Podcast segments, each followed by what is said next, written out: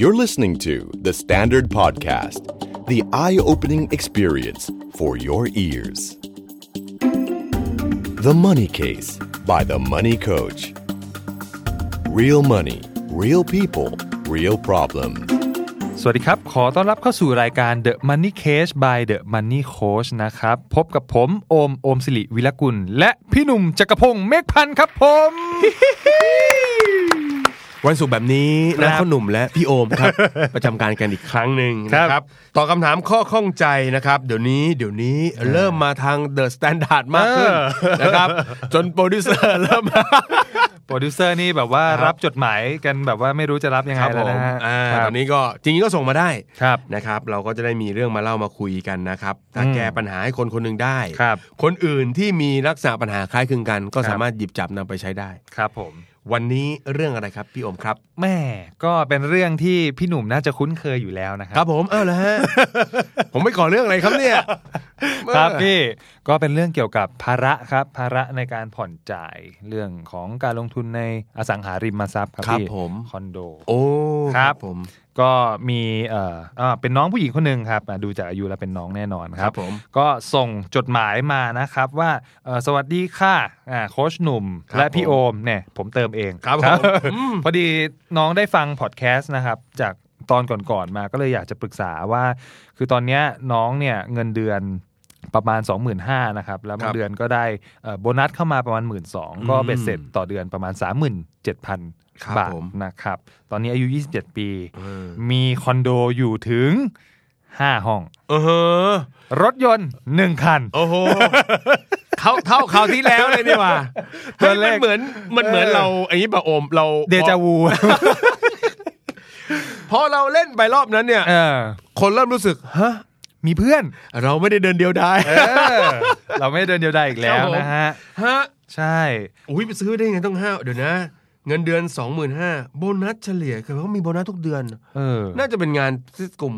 เอ่องานขายหรือเปล่า น่า นะ จะเป็นเดาว่าน่าจะเป็นงานขาย อ่ะสามหมื่นสามหมื่นไปปลายๆแต่ห้าห้องนี่แรงไปนะ แรงนะฮะ แรงไปนะ ใช่ครับ เออ ก็ แล้ว เนี่ย ปล่อยเจ้าแล้วได้กำไรอะไรบ้างเนี่ยฮะ เนี่ยนะครับ ปัญหาอยู่ตรงนี้ครับพี่คือมีอยู่ 5 ห้องนะฮะ อืม ปล่อยเช่าได้ทั้งหมดเลย โอ้เยี่ยม แต่ ชอบตรงแต่นั่นแหละ แต่ติดลบประมาณ 20,000 บาท โอ้โห รวมอันเนี้ยรวมผ่อนรถอะไรทั้งหมดแล้วนะฮะ ครับ ติดลบประมาณ 20,000 บาท อือหือ ใช่ แล้วเขาบอกว่าเพิ่งซื้อคอนโดมาปลายปี 2017 ตอนเนี้ยก็ประมาณ ปีครึ่ง ปี เหอ ครึ่งแล้ว แล้วก็มีการย้ายตัวทะเบียนบ้านนะเข้าไปที่คอนโด ครับ เมื่อเดือนที่ผ่านมา อ่า แล้วบอกด้วยว่าตามที่โค้ชหนุ่มแนะน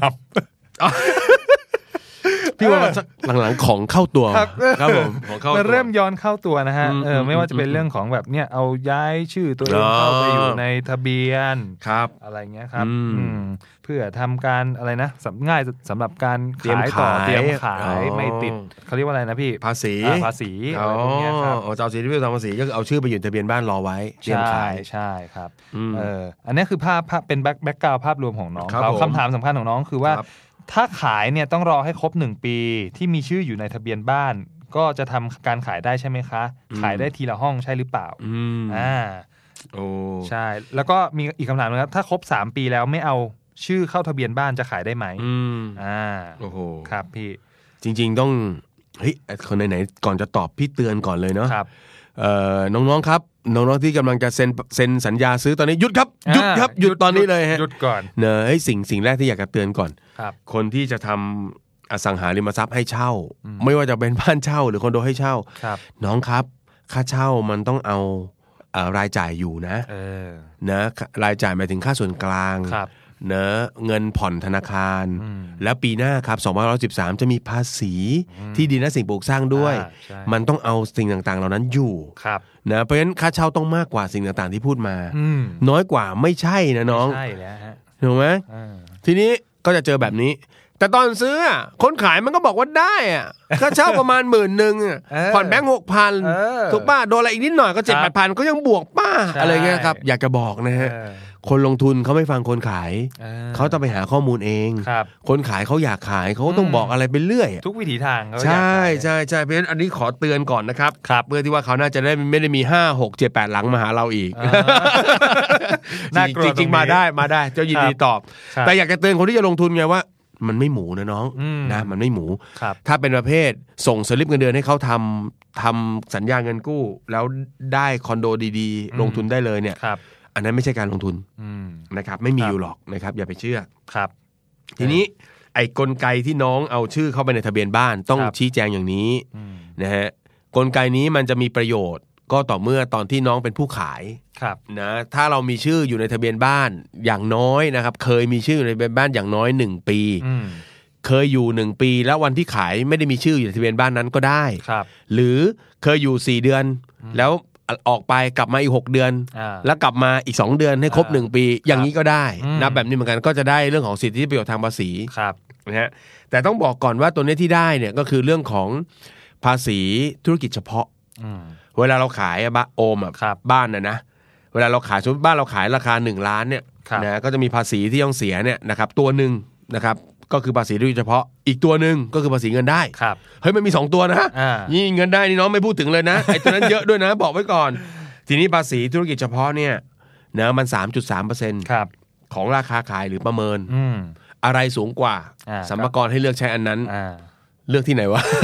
ก็บอกอยู่แล้วว่าให้เลือกอันที่สูงกว่า เออ เอ้ยมันไม่ได้เลือกเพราะฉะนั้นอ่ะส่วนใหญ่ราคาขายมันก็จะแพงกว่าราคาประเมิน ครับ สมมติบ้านหนึ่งล้านน่ะเราต้องมี 3 3 0 0 0 อ่ากำไว้อยู่ละ เพื่อเตรียมจ่าย เตรียมจ่ายถ้าเราถ้าเราไม่เอาชื่อไว้ในทะเบียนบ้าน ครับ ถึงหนึ่งปีหรือ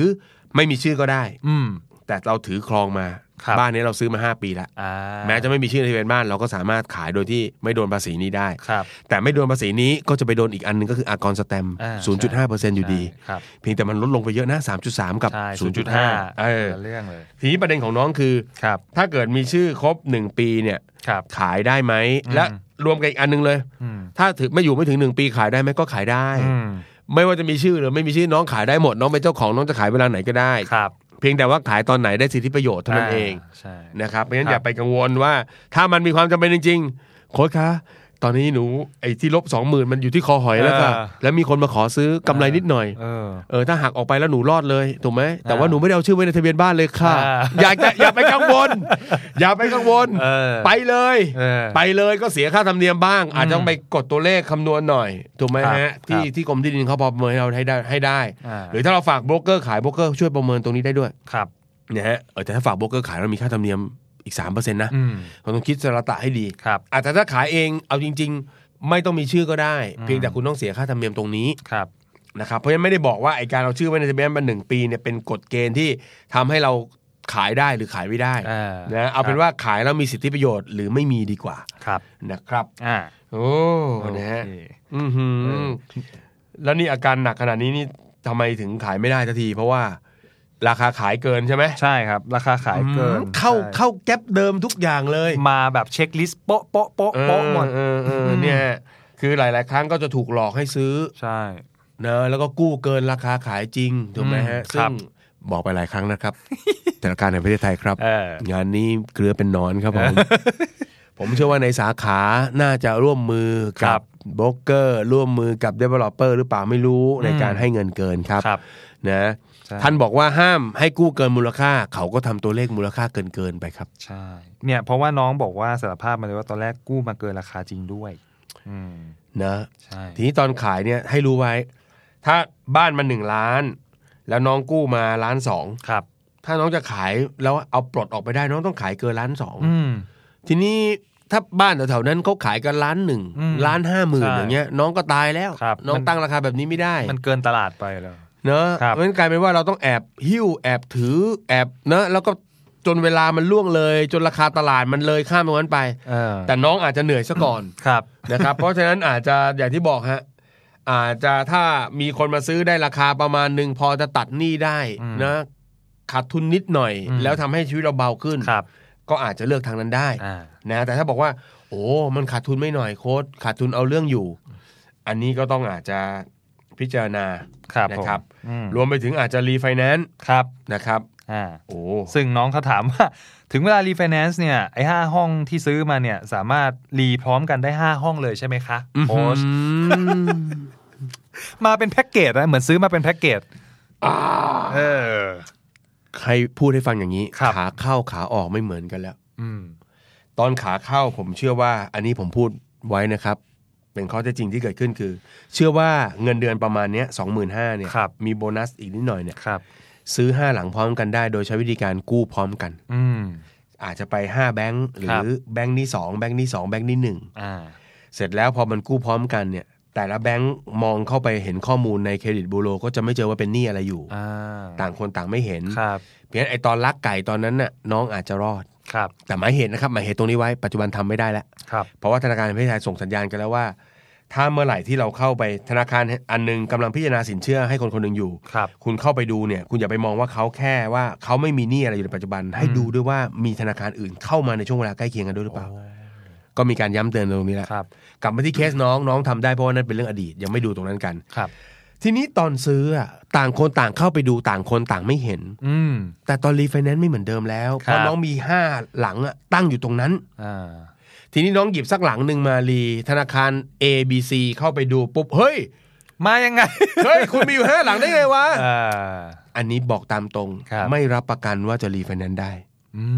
ม พูดจากใจเลยนะฮะ ครับ เพราะว่าเขาจะเริ่มรู้สึกว่าเฮ้ยเฮ้ยเฮ้ยคุณแม่งอยู่ในกลุ่มภาวะเสี่ยงครับ อ่า ขอไปที่พูดแม่งนะครับ อ่าครับ คือคุณอยู่ในกลุ่มภาวะเสี่ยง ครับ เฮ้ย เดิมมันเป็นแบงก์ A อยู่ อ่า แล้วผมแบงก์ B จะไปรีไฟแนนซ์จะไปรับอันนี้มา เออ บางทีเขารู้สึกเลยว่า เอ๊ะ เราเหมือนรับขี้มาหรือเปล่า อ่าอ่า ให้ A รับความเสี่ยงไปเถอะ อ่า ถูกไหม ครับ เพราะฉะนั้นรอบนี้มันไม่เหมือนรอบขาเข้า อืม ถูกไหมฮะเออจำไว้เลยฮะ อะไรก็ตามที่คิดว่า เฮ้ย การลงทุนมันง่าย ๆ มีเงินแล้ว อ่า กูเนี่ยต้องระมัดระวังเคสนี้ อ่า เพราะฉะนั้นเคสเนี้ยสิ่งที่เป็นห่วงเหลือเกิน ก็คือว่าถ้าวันใดวันหนึ่งโบนัสเราไม่ได้ตามนี้แล้ว โอ้โห ถูกไหม ายปหมื่นกว่า ต้องถามแล้วว่าเงินเก็บเงินออมมีบ้างหรือเปล่า ครับ นะครับเพราะฉะนั้นถ้าเคสนี้นะฮะณเวลานี้คำแนะนำของมันนี่โค้ชครับ นอกเหนือจากคำถามของน้องคือ น้องเอ้ยรีไฟแนนซ์ที่น้องหวังเนี่ยอาจจะไม่หมู ครับ เพราะเขาเห็นทรัพย์รออยู่อย่างนั้นเนี่ย อืม โอ้โห ยากแล้ว ครับ ตอนนี้เนี่ยถ้าขายตัดราคาไปได้บ้าง อืม นะครับ แล้วมันไม่เจ็บมาก ครับ เอามันออก เออ เอามันออกไม่ได้เอาออกทีเดียวห้าก็ได้เอามันออกเพื่อให้สภาพคล่องเรากลับขึ้นมา อืม เชื่อว่าไอ้ลบสองหมื่นเนี่ยมันเกิดจากการแบ่งจากละนิดอย่างละหน่อย ครับ ถูกไหมฮะถ้าตัวไหนเอาออกได้ก็เบาขึ้นมาเบาขึ้นมา ให้มัน อืม หายใจหายคอได้คล่องขึ้นมา ครับ นิดนึงโจทย์แบบนี้อย่าคิดเรื่องการเคลียร์หนี้ทั้งหมดในไม้เดียว อืม ให้คิดแบบค่อยๆ สร้างกระแสเงินสด ให้ตัวเองให้มากขึ้น อ่า ปลดภาระให้กระแสเงินสดเพิ่มมากขึ้น ครับ อันนี้เป็นคำแนะนำ ครับผม นะครับแล้วก็ฝากเตือนถึงน้องๆ ที่กำลังจะลงทุนด้วย ครับ โลกของการลงทุนไม่ง่าย อืม นะครับถ้าง่ายรวยกันหมด รว แล้ ยว หมดแล้วเนอะพี่เออ นะครับ ครับ อ่า อื้อหือ นะครับก็เป็นกำลังใจให้กับน้องคนนี้ด้วยนะครับ ครับผม เอ่ออันนี้พี่พูดตรงๆอย่าโกรธเนาะ อ่า คำถามทั้ง3ามสี่ข้อที่น้องถามมาเนี่ย อ่า พี่บอกได้เลยว่าน้องไม่รู้เรื่องการลงทุนเลย เออใช่ ถูกไหมครับ มันฟ้องใช่ไห มันฟ้องคำถามมันฟ้องมากเลย อืม แต่น้องมีทรัพย์เพื่อการลงทุนถึง 5 ห้อ โอ้ ง โห เห็นไหมครับ นี่เป็นความอันตรายที่อยากจะฝาก ครั ทุ บ กๆคนด้วย อ่าน นะครับ ครับ พี่โอมีแง่มุมอะไรจะเสริมไหมครับ ก็จริง ๆ ตอนที่ได้รับคำถามมาเนี่ยก็แอบตกใจเหมือนกันคือหนึ่งคือ เรื่องของฐานเงิน อืม เดือน ภาระที่แบกอยู่ อืม ปริมาณจำนวนห้อง จำนวนหนี้ด้วยนะ จำนวนหนี้คือคือรู้สึกแบบว่า โอ้โหน้องแบบไม่ไม่คิดจะคือแล้วแบ็กกราวเราก็ยังไม่รู้ด้วยว่าน้องมีเงินฉุกเฉินสำรองหรือเงิน ใช่ครับ หรืออะไรอย่างเงี้ยมีมากน้อยแค่ไหน ใช่ครับ ถ้าไม่มีเลย อืม เป็นแบบรับมาเดือนชนเดือนแล้วต้องต้องมารับผิดชอบแบบเนี้ยโอ้โห เหนื่อยมาก เหนื่อยมากครับ แค่คิดก็เห ใน นื่อภาย ษาใน แล้ว วงการเขาเรียกว่าน้องนี่เหี้ยมเกรียมกับชีวิตมากๆ เหี้ยมเกรียมจริงๆ น้อนี่เหี้ยมเกรียมมากๆเลย ใช่ครับ นะครับ อืมก็จริง ๆ อย่างที่พี่หนุ่มบอกเรื่องลงทุนมันไม่ใช่เรื่องง่ายเนอะต้องลงทุนอย่างแรกเลย อย่างที่พี่พี่ที่พี่หนุ่มบอกคือคำถามมันฟ้องมาก อืม กลับไปลงทุนในความรู้ ใช่ครับ ให้มากที่สุด ใช่ครับ ก่อนนะครับอืม จำคำนี้ไว้ไม่มีใครทำเงินจากการลงทุนได้เกินความรู้ของตัวเองครับ ครับผม นะฮะระดับความรู้เรามันทำได้แค่นั้น เราก็จะได้แค่นั้น เพราะฉะนั้น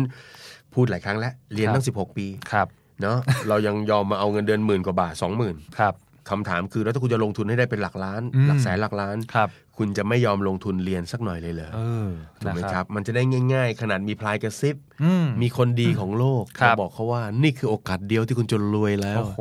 นะครับ เพราะฉะนั้นคนแบบนั้นไม่มีหรอกครับ ครับ นะครับถ้ามีอยากจะเชิญเขาไปบริหารประเท ศ ความยากจนจะได้หมดไป ครับ นะ พี่ ก็เป็นกำลังใจให้กับเนาะ ครับ ก็ถือว่าเป็นการลงทุนที่ผิดพลาด และหวังว่าคุณจะได้บทเรียนจากอันนี้ ครับผม นะครับความเหนื่อยยากจากการผ่อนนะครับนะฮะจะทำให้เราได้บทเรียน อืม นะครับวันนี้พูดแบบใจร้ายนิดนึง ครับ จบแบบใจร้ายเลยว่า ครับ หวังว่าจะได้บทเรียน ครับผม นะครับแล้วก็คนที่ยังไม่เคยเข้ามาในโลกของการลงทุน อ่า ย้ำเหมือนเดิมนะครับ ครับ ศึกษาเยอะ ศึกษาเยอะใช่ ครับผม ครับผม ๆ ก็มีโอกาสก็ส่งคำถามกันเข้ามาได้ทางนะครับช่องทางของ The Standard ทั้งหมดนะครับ บอ ค ก รับ ว่าขอพูดคุยกับน้าคนหนุ่มและพี่โอม ครับ นะครับในรายการเปิดซองตอบคำถามทางการเงินกับ The Money Case นะครับ ครับผ โอ ม เคครับ วันนี้ขอบคุณมากๆสำหรับการติดตามนะครับ ลาไปก่อนครับ สวัสดีครับ สวัสดีครับ ติดตามทุกรายการของ The Standard Podcast ทาง Spotify, YouTube และทุกที่ที่คุณฟัง podcast ได้แล้ววันนี้ The Standard Podcast Eye Opening for Your Ears